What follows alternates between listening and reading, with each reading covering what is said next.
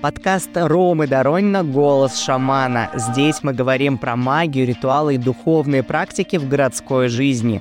Медитируем на деньги и успех, снимаем всю мишуру с эзотерики и оставляем только то, что нам полезно. Рациональная магия существует, и она здесь.